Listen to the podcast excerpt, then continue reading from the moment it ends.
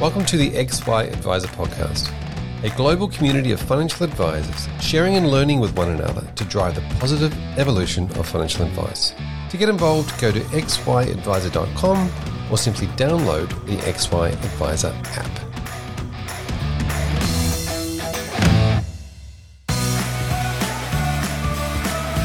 Hub24 is on a mission to empower advisors to deliver better financial futures for their clients. They are dedicated to customer service excellence and delivering innovative product solutions that create value for advisors and their clients. These are just some of the reasons why advisors rate them number one for overall satisfaction and why their managed portfolio solution has been rated best in market five years running. Hub24 believes nothing happens in isolation.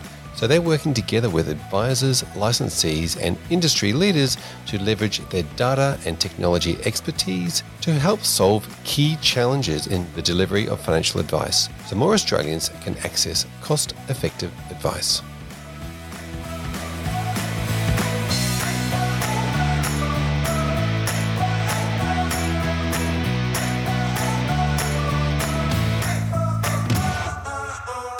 Welcome back to the XY Advisor podcast. I'm Fraser Jack, and today I'm joined by Andrew Ferguson. G'day, mate. How are you going? Very well, thank you. Now you're from Webster's Wealth Partners uh, here in Brisbane, and we're very we're, we're, very lucky to be able to record this live in live in your boardroom. Uh, thank you for joining me. Thank you. Thank you for now, me. do you want to give us a quick overview of uh, your business at the moment? Okay. Well, look, we're just a small boutique style sized uh, business, sort of three, four type of advisors um, we run a small office and we've been running a lot of clients over the last 10 years um, and we're just working towards uh, restructuring the business in the current sort of environment, make sure it looks right and yeah, it's manageable. And yeah, you and everybody else yeah, at the same been time. running around like a mad chicken. Yeah, crazy times. Now, uh, let, us go back and, and explore your journey because you've done a lot of things along the way in building this business to, to what it is today. How did you get into it? Well, look, my wife was a mortgage broker and I was in hospitality at the time, and we were looking. I was selling my business. Um, I'd been running a you know, hospitality business three years, and was during the floods and up and down of the. Well, look, it was a crazy time. You know, six months of rain, and then extremely busy times after that, and then flatlined. Um, so she'd been broking for you know five six years doing that, um, and working in as a broker in a financial planning business that was high volume. They were just making telephone calls and bringing in all sorts of clients, not very financially savvy clients. Um, and she ended up doing more budgeting and you know restructuring for them as a as a broker than helping them get into a decent position. And you know, twelve months later, they'd be back again in the same yep. sort of position. Anyway, she um, we're looking to buy a mortgage broking book and then we just couldn't find one really. We had a few people try to grift us out of a few assets um, that, that weren't actually for sale and trying to sell them. Anyway, we eventually uh, started looking at, at planning books. Um, and at that stage, we essentially weren't even in the industry before we, we bought our first business. Wow, it's incredible, isn't it? Mm, it's very, very odd. Yeah. So you, so uh, you know, that's an interesting process that you went through when it comes to you know you sort of mentioned the idea that it's not as easy as, as it looks to, to purchase a business? No, it's not. Well, look at it. It's, it's fraught with danger. It's it's a quite an easy thing to do, to, but it's not easy to come out the other side without getting into a lot of trouble. Yeah, funnily enough, not everything's written on the label. No, it's and look, just there was so many different problems with the first transaction. It was we, we took over from a lady who got banned by ASIC um, for general scallywag behaviour not, yep. essentially not not changing with the times. She just did whatever she used to do, didn't do the paperwork. Yep. Everyone was set in the same risk profile, and during the GFC, everyone was in geared, double geared right. products, and then 2007, most of them lost a fair bit of money. Yep. Um, claim after claim. And so, when did you purchase? That was about 2012. Yeah. Okay. So they'd been through a bit of a roller coaster. Yeah. They came out the other side. She she'd said, "No, I'm going to sell." And you'd come along a little bit naive, you could probably say, and oh, said, obviously, yeah, yeah, and said, "Oh, that's no, this sounds okay," and and, and walked into uh, walked into that. That's, yeah, well, we sort of came in as the cleanup crew. Um, yep. that business was with Wealthsure, which was um, they helped us a lot. Yep. They wanted they wanted us to essentially well, we did all the work, and then they looked over everything just to make sure, as Yep. were licensee, to make sure Yep. that they weren't going to get into any more trouble because Yep. there was claim after claim after claim for that lady. She just put her head in the sand and just ASIC um, ASIC struck her off. Um, she had this grifter boyfriend who was a sh- you know share trader, um, influencing everyone. Yep. Um, and anyway, that was that's another story altogether. so you guys came in as the, the knight in shining armor, just wrapping your arms around the clients and making sure that they're okay, and, and then making sure they were structured properly. And, and from here on in, did, did, was that a difficult? I mean, I, I know it's going to be a difficult thing, but was it was it a thing where a lot of clients in went, well, uh, no, I'll go somewhere else, or Look, we Stephanie did a magnificent job because she was the only one who was technically um, had a diff DIPF yeah, Yep. FP at the yep, time. the calls, So um, I quickly got mine while we were trading. Yep. Um, so I could get on the get on the wagon because she was seeing twenty odd clients a week. Yep. Just trying to meet them all, get around them all, say hello. Yep. Uh, we had a team of people feeding them in, and we had a box full of paper. You know, there was no no systems, no anything back then. Um, and then just Stephanie had to learn on the fly, sink or swim. It was. Yeah, this and this is an incredible journey. Obviously, as you mentioned, you've gone from boxes of paper that Yeah. were mixed up to you know fantastic systems and processes in place. But we'll we'll follow that journey along. Yeah, step Um, by step. So, uh, so tell us what happened next. You sort of you, you rallied around those clients. You you made sure Ah. they were okay. You then, uh, which I guess you were chasing your tail because you're still on the same old systems. Yeah, well, that was that. Well, we, we, we had to build them from scratch. Yep. Um, and it was a bad transaction because we we only this is this is one of the, things we learnt um, when we're given the, the paperwork for the um, for the revenue. We we thought we were buying X hundred thousand dollars worth of revenue. Anyway, Yep. because of Asgard's old sys software and and um, I can't quite remember what the the commission software it's gone now it's anyway it would if, if you had an existing client and you do a new piece of work for them um, the software couldn't split up whether an upfront fee fee was upfront or ongoing back in those days and so the revenue statements that we got when we were doing our due diligence they had you know these large we, we thought we had a whole heap of large clients but that, that money was coming through in the ongoing column That was the new business stuff. that was new, a lot of little insurance Yeah, yeah. or whatever it may have been, and so we we only ended up with two thirds X. Yeah. Um, when we took over, and so there there wasn't even enough revenue to cover the costs of you know how we'd set the business up based on Yeah. you know It's crazy. How it it? was represented. So it ended up in a in a blue in court. So that was an extremely expensive and horrible period of time. That plus doing all the work. Yeah, yeah, that's crazy. So that's really just sort of like diving into the deep end or being thrown into the deep end with a lot of Into that the stuff. fire. Yeah, into the fire. Into the fire. we're not in a pool, we're in a fire. okay. Uh, so that was that the first 12 months or, or 18 months or Oh, two yeah, years? was- How, how long did that take? oh, it was a couple of years that Yep. that mission. Yep. And so then you're a two year old business, sort of getting out of the fire, coming out of the fire with that. Mm. Uh, where to, what, what happened after that? Oh, look, we just needed more revenue. Look, we had far too many clients, far too many people to look after, um, and you know it was interesting. The um, the ex advisor had sort of categorised them A, B, C, D, but more on relationship, and I understand why, why she did that now, and it, it to a degree it makes sense. But you know, um, anyway, we, we had to purchase another book off. We Wealthsure went under. We could see that they were you know, losing staff members. You know, one day there wasn't even a receptionist when we rang up, you know, and it was whittled down to about, I don't know, two or three people. Yep. Because the um, Queen, I don't know, he was the state manager. He ended up getting the whole group in trouble by doing advice on some sort of fund that was not on their APL.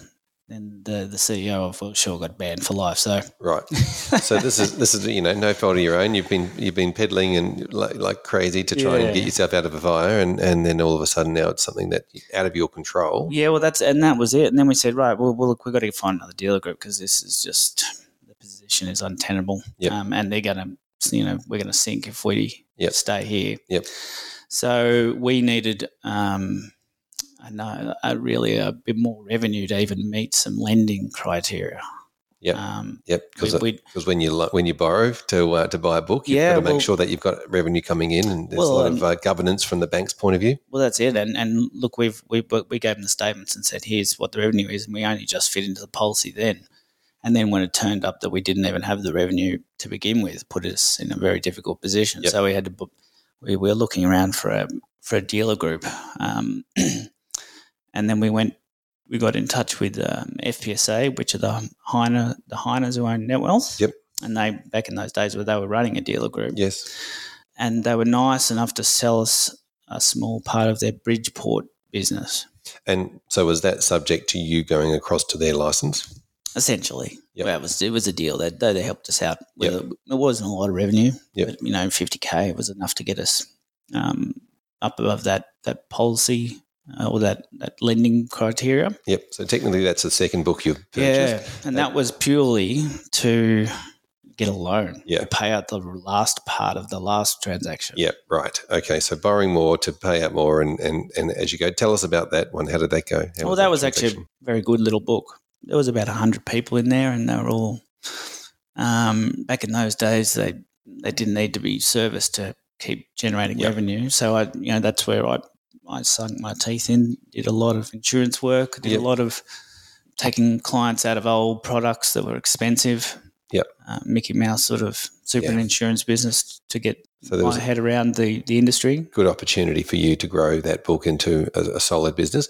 Um, did you do your how, how was your due diligence on that business based on your first experience? Oh, it was a lot better. Yeah. we knew what we were talking about. You knew what to look out for all of a sudden. Yeah, I mean, I- we, I've become, well, in my opinion, you know, from where I was an expert on the contractual side of things, um, from where we started, you know, we've learned so much, and we've done four transactions now. So I'm very, you know, the amount of detail of I go into with the, when I'm looking at an acquisition. We're not going to be doing that again, but yeah, yeah. um, I'm, I'm going to ask you about that in a minute too when we get to it, but because I want to know what that detail looks Mm, like. mm. So because I think it's a really important no, it's uh, it's critical. Yeah, critical. So the second book was good. Yeah, it was good. Look, it would have, um, you know, I turned enough revenue out of it in, a year or two to pay for it. Yep. And increased it. So yeah, it was it worked out really well. Yep. Still paying down debt. Yeah, still yeah. paying down loan. forever Where- day. Where did you get to from there? Well, then we, we look, we still had, um, we would look, we kept growing client numbers. You know, the referrals coming over. We still needed more revenue because the costs of running it was still, you know, we're only just making a wage. Yep. And and that's the trap that you get into. Isn't that interesting? You know, like you, you, you buy a business, but you're just buying a job. Yeah, yeah, it is. It, it's it's something people need to be very aware of. Yep. So what was the what was the step? Look, so step? then we, we, we realized, look, we don't have any more capacity for, you know, doing full service work. Um, I said, look, why don't we buy a couple of risk books? Because, you know, we can generate revenue out of them. They can sit there as an you know, income and we just go through them at our, and when we've got time. And, you know, I, I've hit those really quite hard Yep. because I, you know, what did we buy? I can't quite remember. Just juncture was maybe two hundred and fifty thousand dollars worth of risk income, Yep. and there's a f- few old legacy products in there, some very old expensive jobs, so they were Yep. an easy transition over to some cheap, Yep. affordable, and much much better position Better for the value for money. Yeah. And uh, and so that was uh, what what year was that? Approx. You? Well, look, that was probably four years ago. Yep. yeah. So before all the, the changes in that uh, in Mm. that environment. Yeah, but well, as the as the LIF legislation started to come in, you know, that's it was a, probably a year before that before Yep. they started cascading the, the commissions down to where they are now And so those two books were that in quick succession. at the same time. Yeah. Okay. Yeah, because we wanted to, you know, make sure we got up over our expenses, Yeah. Okay. and then so it kind of feels like it was a little bit of chasing your tail with revenue and then expenses and those sorts of things all the way absolutely, through. absolutely. Yeah, which is a pretty big thing for I think most business owners. well, go through that. look, if you don't set these businesses up and, and structure isn't right from day one, it is really difficult. Yep. And it puts a lot of stress on everyone.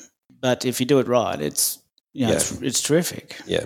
Did you feel like your structure was right at that point? No, looking back, you probably did at the time, but looking back, you think, it, No, it was better though. Yeah. It was better. Yeah. Um, it's only in the last few years that we've got everything. You know, it, it took us five, six, seven years to start to Yep. plan out. before you could look back and go, actually, now we need, I really need to know what we're doing, or, or I need to know these Oh, we- things, or we need to do these things. Look, we just now we know well, we're in a position where we we don't take any business that comes our way. Yep. We say this is what you know from our referrers. We say this, this is what a client needs to look like for us to even look at it. Okay, so you're Yeah. quite clear around the the, the, demographics and the, Yeah. and the suitability criteria. Yeah, that's it. That's it. Well, there's only so many, you know, and in the middle of that, you know, I got crook for about five years, so Right. that took a fair bit out of Yep. my the steam out of my you know ability to work. A couple of children, Very hard to find the time then to run a. Uh, well, a the, you know, and that's what's changed everything. You know, this from when we hit the second child. Um, you know, there was you know you lost half a person at least. Yeah. yeah. Yeah. So now that you know we've got to say like, mm, you know, the client needs to look like, well, essentially a perfect client for Yeah. us to be able to put them on. Yeah, so it's been an interesting journey, isn't it, all the way through to now? And and so, what about those uh, clients that came on originally? Uh, have you been? Yeah, mo- they're all still with us. Look, we They're all with we them? really Yeah. didn't lose. We hardly lost anyone Yep. out of the trends. Like you can lose if you're not like really good with people. Yep. You will. There'll be a lot of Yep. um, drop off, and if you haven't got your contracts right, um, you're going to end up paying for revenue you, you never received, and you'll be in even more trouble. Yep. Um, that's why doing the contracts is so important. What what tips would you give when it, when it comes to the importance of the contracts? Is there anything people should be looking out for, Oh, look, both you- both as a buyer and a seller? Well, look, firstly, you've got to make sure that the revenue's there. That's Yep. that's the most important thing. You know, they talk about a rise and fall provision. There's you know, there's no rise provision. It's always just a fall. You make it a fall provision. Yep. Um, you got to make a provision to make sure that if clients are non-communicable, you can't get in touch with them after X amount of attempts. You you write them off, um, whether you pick them back up again at a later stage or not. Yeah, they're, I've got about three or four sort of. I can't. I haven't looked at a contract for about four years, so I can't remember Yep. all of them. But you've got to make sure that you've set it up properly, and you, need to write the contract yourself. Yep. And and even even a solicitor, I went and see a specialist solicitor in financial services, and even she look she knew the law, but she didn't know the the industry as well as as I did from an acquisition perspective. Yeah, there's law and then there's pitfalls, isn't there? Yeah. Those businesses you probably purchase them are based on multiple of Mm, revenue. mm. How do you see that as a model? And and the, ch- obviously, uh, it's sort of one of those things I've spoken to people. They don't sort of think that's going to be the, the way of the future. Well, I don't know what it, look for the low small books. I don't know what else you're going to do. Um, they're probably they're, they're going to be very low multiples from now on, I'd say. And then you're just going to be talking about an EBIT valuation, which has skyrocketed. You know, I, what is it? The uh, Forte Asset Solutions. You know, they're selling businesses sort of seven and a half times EBIT. Mm. Once you get over to that threshold of a mil, Yep. But they need to be profitable to do that, obviously.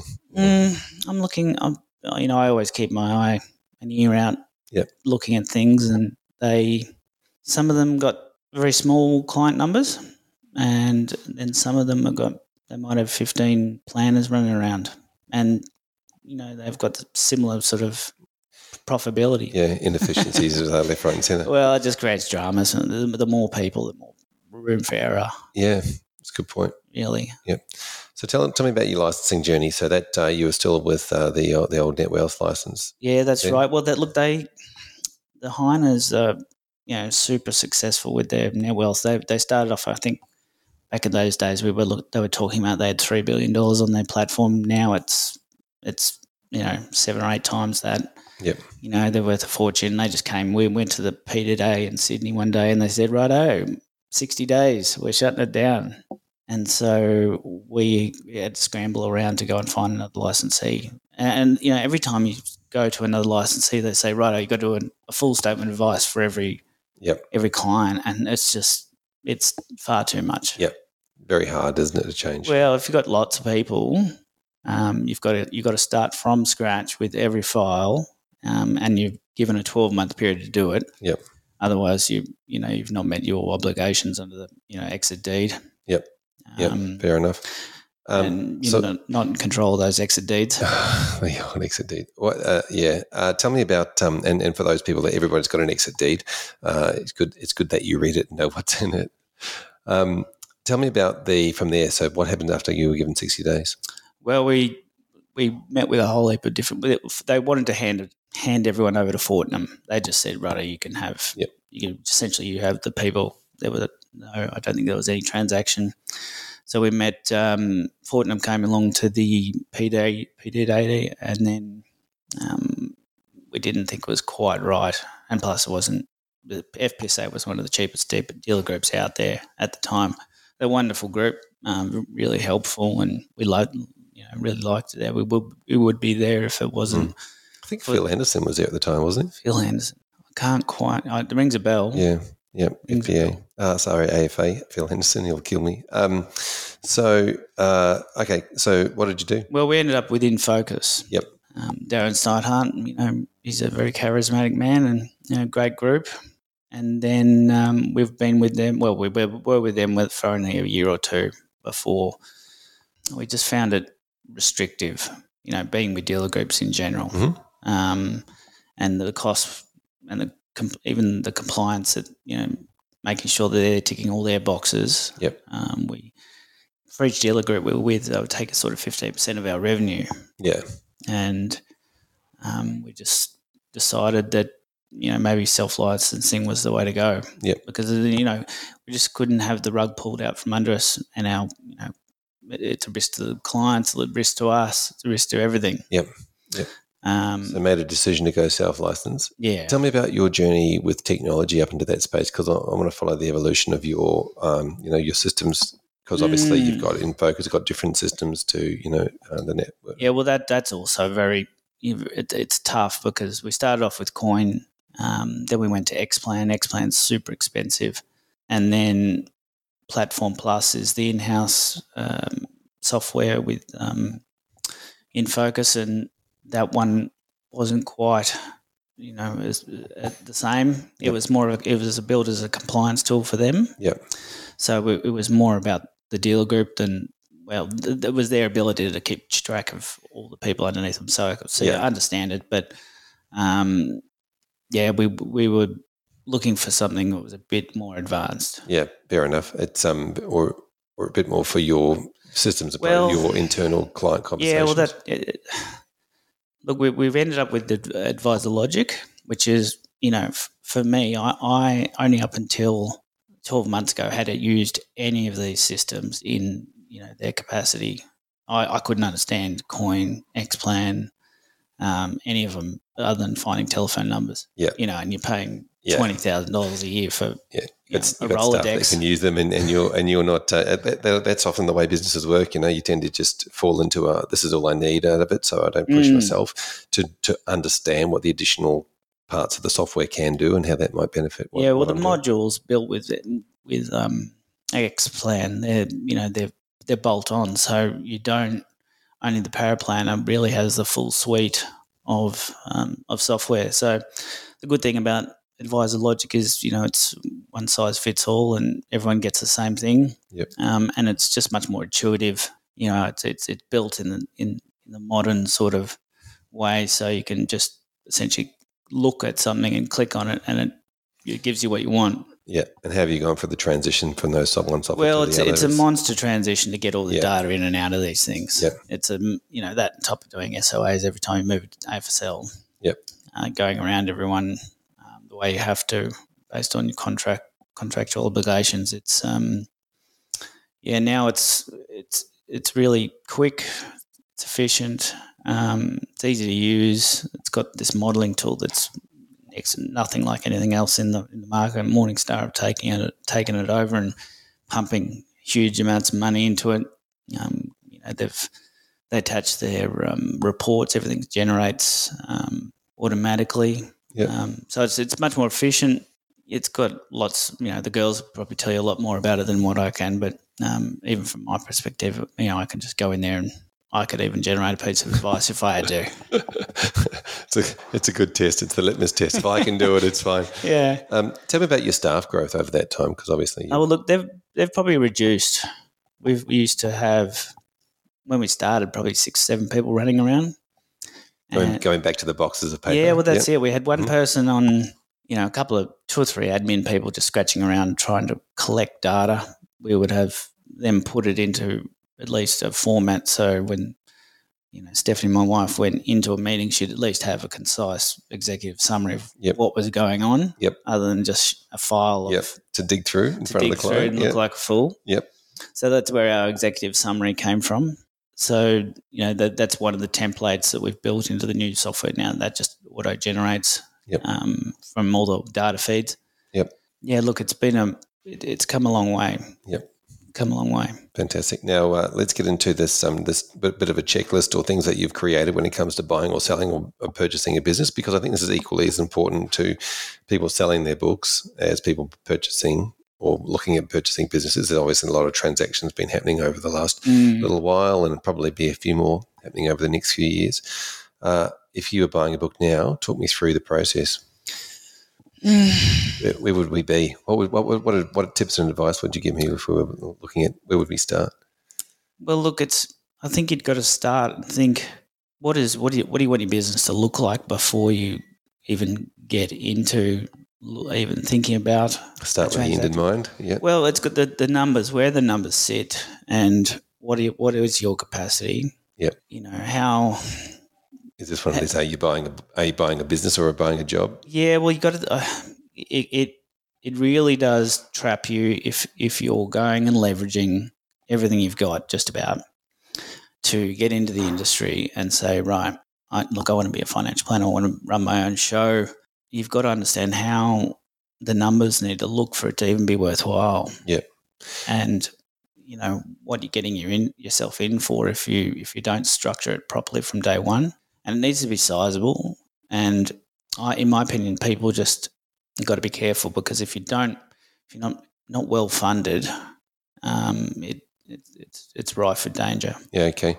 Tell me about the concept of say if I was looking at purchasing a business right now, making sure that I know my own, understand what my target market or my ideal client would look like, and then look for those clients versus worrying about you know looking for the book for sale. You're either looking at you're in a position where you're going to be working out the back of your car, or and getting referrals from a source that's reliable and they're good quality clients, and that that's one way to go. It's not easy because for, for Yep. you know for say an accountant to trust you. Accountants are not good referrers in general. I've, I was selling a, a small book of clients to a fellow a couple of years ago. You know, we're just cleaning up our, our business, and he said he was working in an accountancy practice. You know, at one stage, and that the accountancy practice had set up its own planning division, and the the accountants still wouldn't even refer their clients in house. So to to find someone who's going to refer you people that are ideal is it's it's a bit of a unicorn. Yep. Um, you know, it takes a lot of work, you know. Like well, they've got to trust you because what are you Mm. going to, you know, it's it affects their business if you make a mistake, and that you know, then they lose a client, and you know, why, why would they risk that? Yeah. Essentially, Yeah. they put their name against it. So, they do see it as a risk, don't they? oh, of course it is. Mm. Of course it is because you know, you, know, they've sent you over there to do a job, you know, for essentially based on their recommendation, Their um, reputation. their reputation, and if Mm. you, you muff it up, you know, they could lose.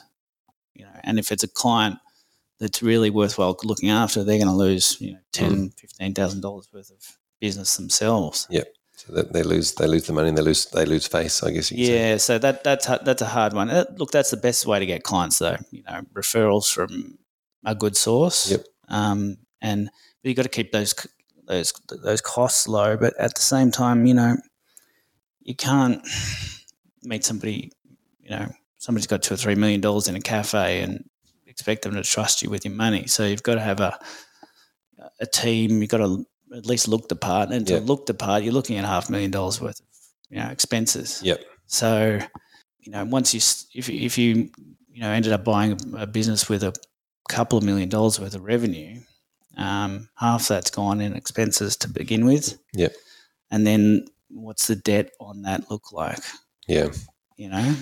Yeah, it's an interesting one, isn't it? Because obviously you've got a nice premises here, nice office um, staff. You know, like room to move. Um, people walk in, they see it's an established business. It's it's got um, it's got uh, you know offices and furniture and nice furniture.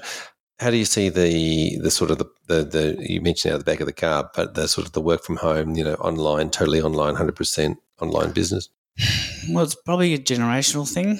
Younger people wouldn't see it as that much of a problem, but they're really, I don't think that they're not going to have enough money in their superannuation to be an ideal client. Um, and those sort of people in their 50s and 60s and 70s, they, they want to see someone face to face. They don't want to, they, they will work on Zoom sometimes, but um, At some point, they want to see you. well they need to they need to see your face. They want to Yep. they want to make sure you, you you could be anyone Yep. really. It's, it's it's it makes it even more difficult over the over the telephone or over Yep. Zoom or that, Yep. that sort of thing. Yep, very good.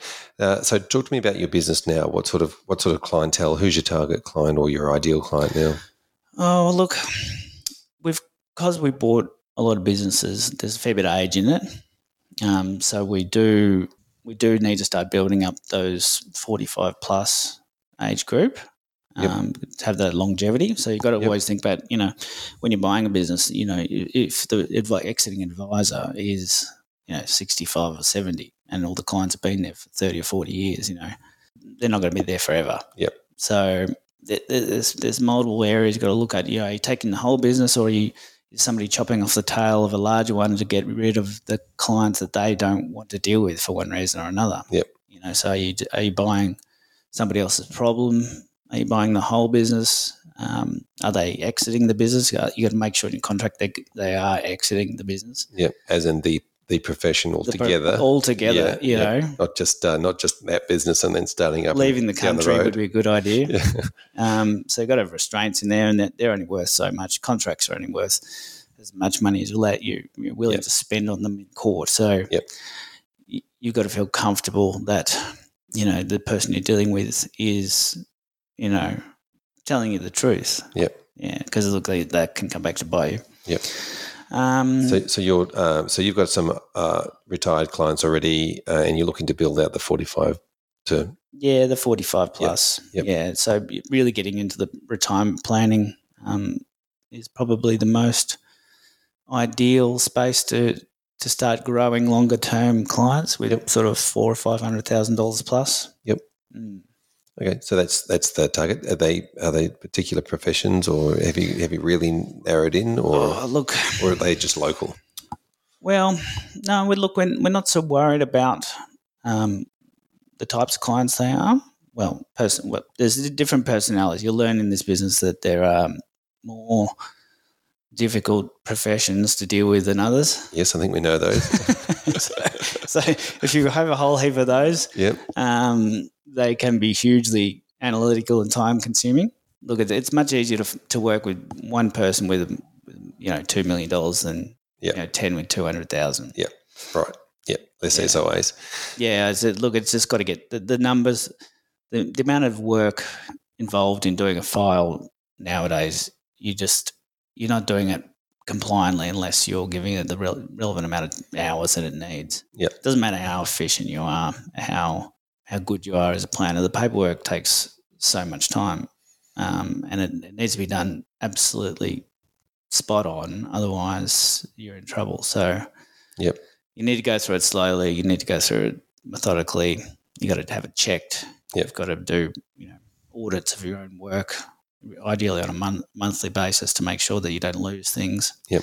Loose ends are the, the, the death of you in this in this industry. So oh yeah, that's a very good tip. yeah. Um, talk to me about getting your own license. How long did that process take, and and Well- and, and how did you go about it, and what was the experience like? Yeah, look, it wasn't wasn't too bad. We did our own license application. Yep. Um, So you didn't get the lawyers to do it? no, obviously well, there's, there are can do it for groups out there that'll do it for you, but Yep. then you've still got to come up with all the, the documentation to justify everything. So you Yep. they're only paying them to do fifty percent of it. So Yep. we did it in house. Um, it only took about well, look at after about six months, we rang him up and we said, "How's it going there?" Um, and the bloke, I think he forgot about our. You know, he either went on holidays or he forgot about our application. So 24 hours later, you know, after the uh, three months more down the track, they said, bring us back in three months. Um, some some nice girl named Cassandra just ticked it off. So Right.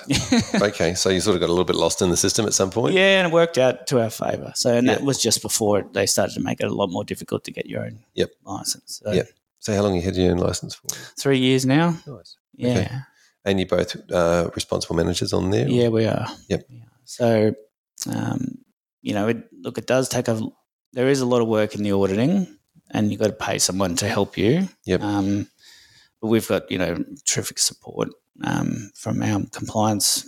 Yep. Contractor and look, it's not for everyone. It, look, it's certainly not for everyone because it is.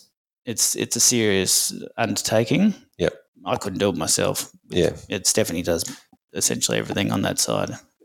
And so, how has that changed your mindset from being, you know, a business owner to then being a licensee? And has that sort of added additional rigor to that, or is it? Um, Well, look, it's just changed our perspective.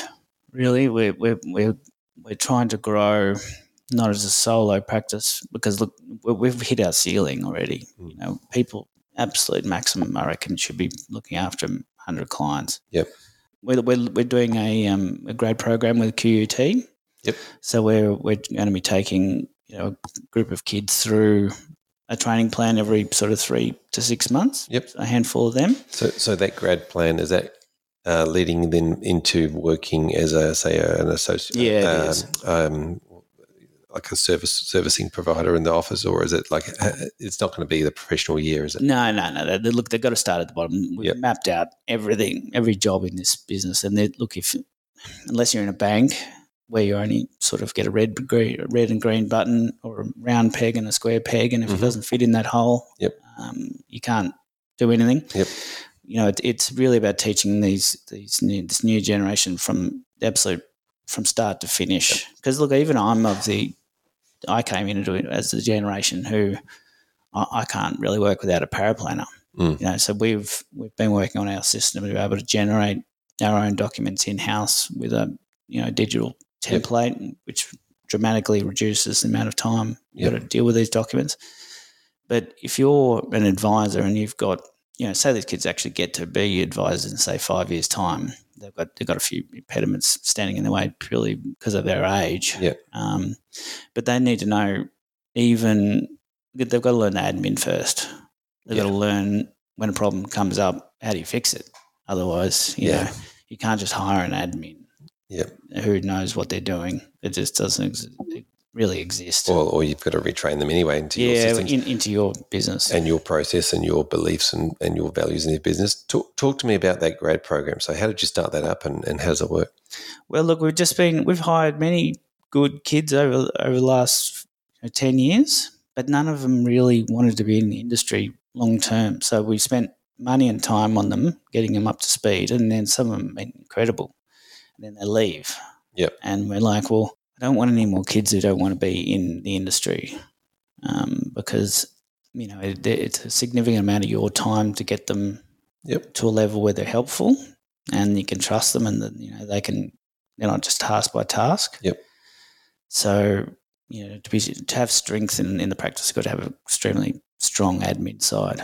Yeah. So we want you know we want to teach them from making telephone calls and doing research and submitting documents through to turn te- teach them how to be a paraplanner, how to structure the diary notes, and you know eventually get to a position where you can put them in there for a you know professional year. There's no, no one's going to. It's it's a funny system they've come up with. Who's going to pay, you know, 50, 60, 70, 80 grand to train somebody?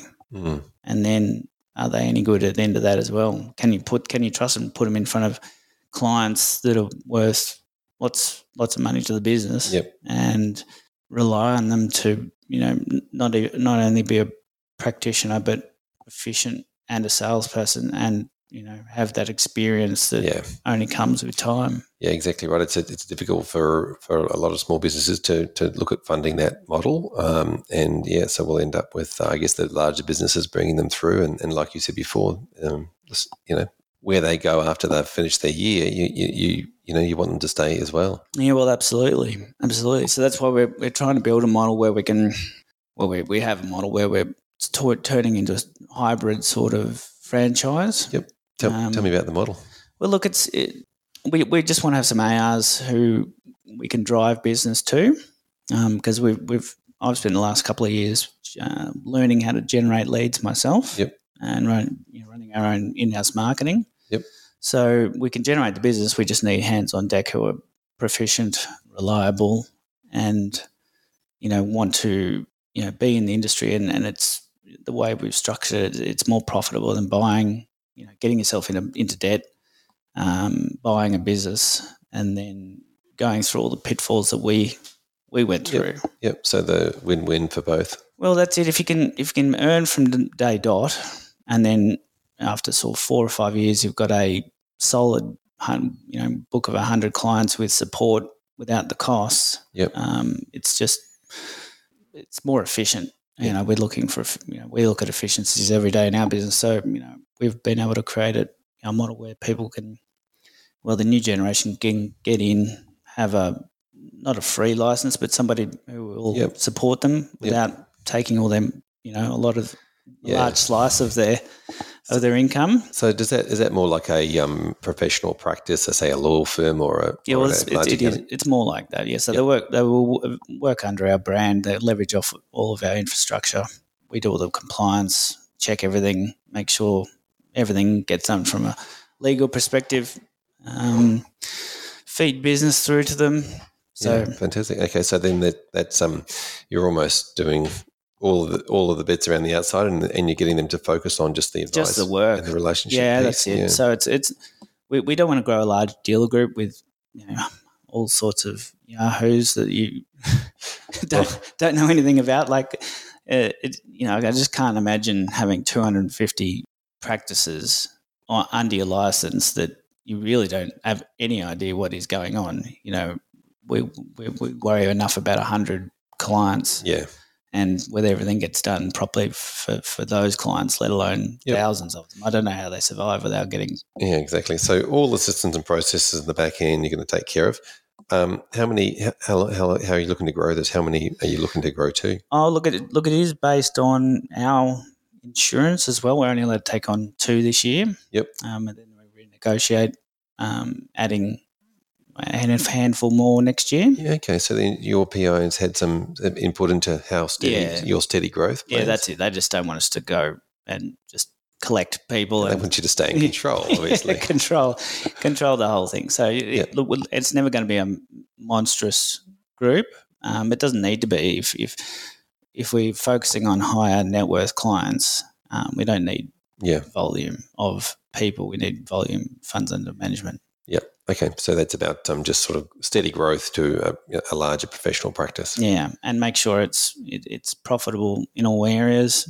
Um, it's manageable from a, a lifestyle perspective as well as um, you know workload because you know I've been reading some of these these reports coming out of uh, I can't remember where I was on the FPA site. You know, and there's what two thirds of advisors are seeking psycho you know psycho, psychological Oh, yes. support. Yeah, yeah. You know Yeah, because of the stress and Yep. um, and we're doing some some work with a uh, performance coach, you know, and there's a chart that explains, you know, from understimulated up to uh, top of the curve where you're at maximum sort of efficiency, and then all the way down to depression, and Yeah. you know, and Yeah. if there's too much for, for you know, we understand that you know, pe- people need some balance.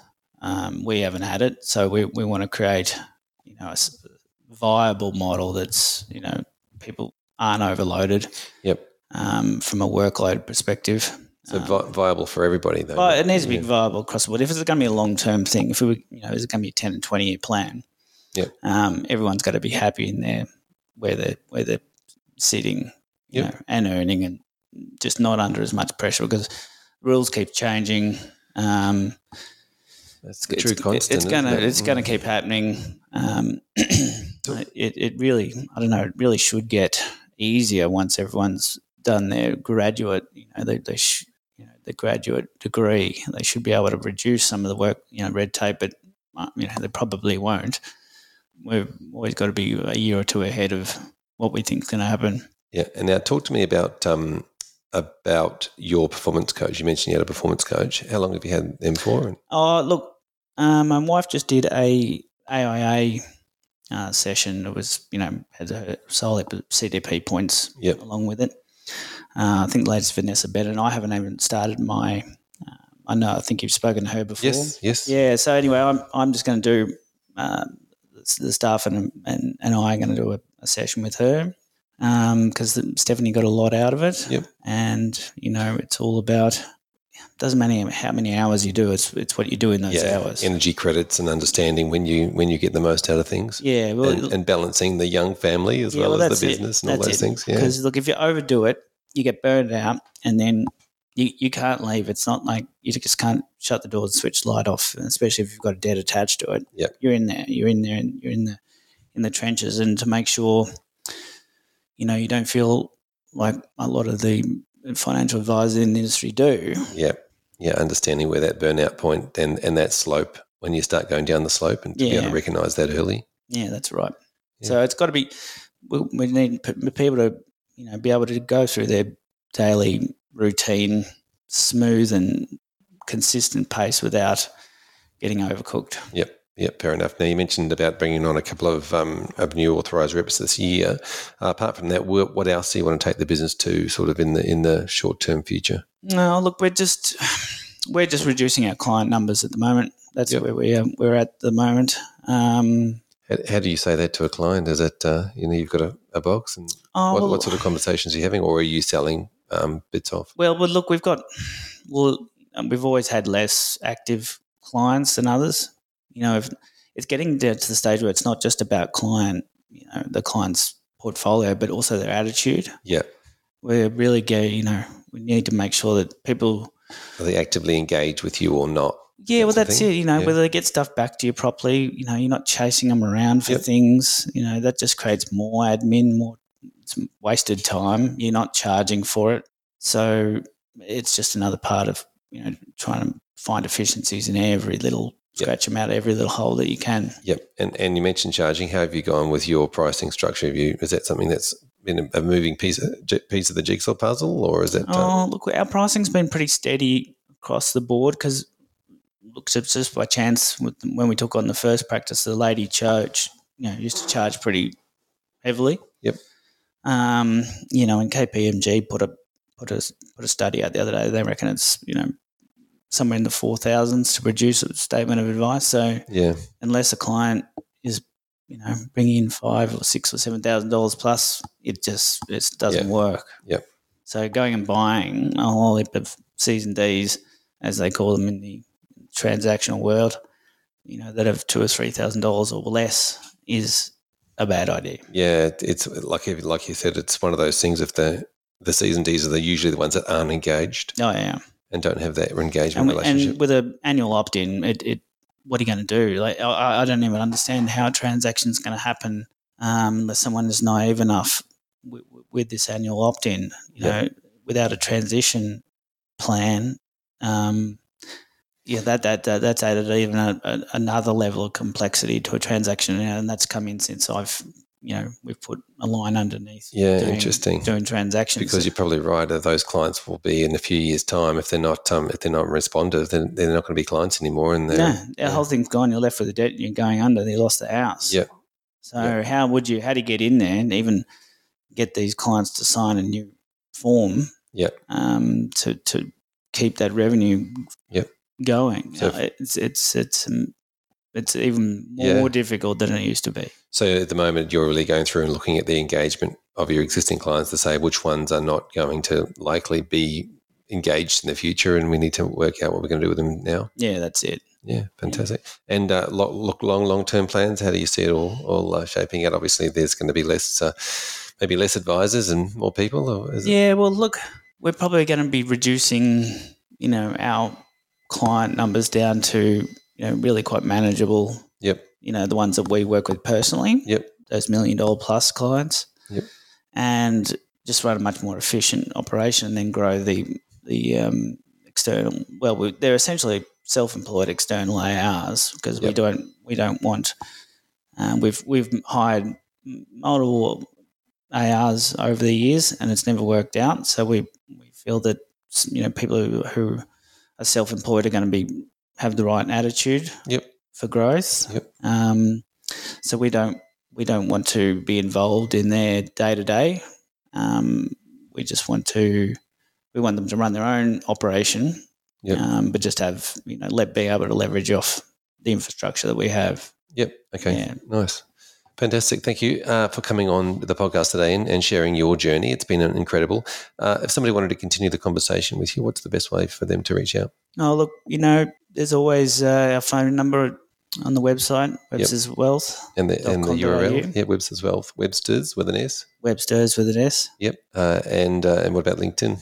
Um, yeah, we're both on, Stephanie and I are both on LinkedIn. Yep. Um, so we're available there. But look, the, um, the website's got our office number and uh, we are looking for people who are interested to, to look at a pseudo self employed model. Yep. Um, because you, look, you, you've got two parts to any business. Doesn't matter what it is. Generally, generally, it's it's um, operations and then business development, and you can't do both properly in this industry. Yep. So unless somebody's driving one half of it, you can't. You know, practitioners just don't have the ability to to grow unless they have somebody helping them on the other side. Yeah, to divvy their time up between the two. Yeah, so you know, I'll, I'll end up moving into a just pretty much the marketing role. Yep. In the future. Fantastic. To the Um, business growth. Yeah, business so we build the build the profile, build the traffic, um, generate more. Because look, there's so much there's, there's so much movement, and with all these advisors leaving, uh, there's going to be no one left in you know f- three years' time. Hardly anyone left, and some of them are going to you know have their nappies on. Um, there's only going to be a handful, sort of in my age bracket. Yep. You know, just about to turn forty or forty to fifty left. So there's going to be a huge amount of movement in in clients eh, from old, whether the practice has been sold and they don't want to stay there, and looking for a new advisor. Yep. You know, it's a great opportunity for people to you know pluck business out of you know the pool. Yeah. And look, you don't need a lot. You don't need a lot. You just need the right ones. Um, you need to make sure your business is structured properly. Um, the compliance is just going to keep coming. So unless Yeah. you 100%. have some support there, you, it, it's it may not work out for you if you if you go into a straight transaction. yeah. Just be careful with the transactions. learn learn from the uh, learn from the mistakes of the past. Thank you so much for coming on the podcast. Um, yeah, we look forward to following the journey. Thank you very much.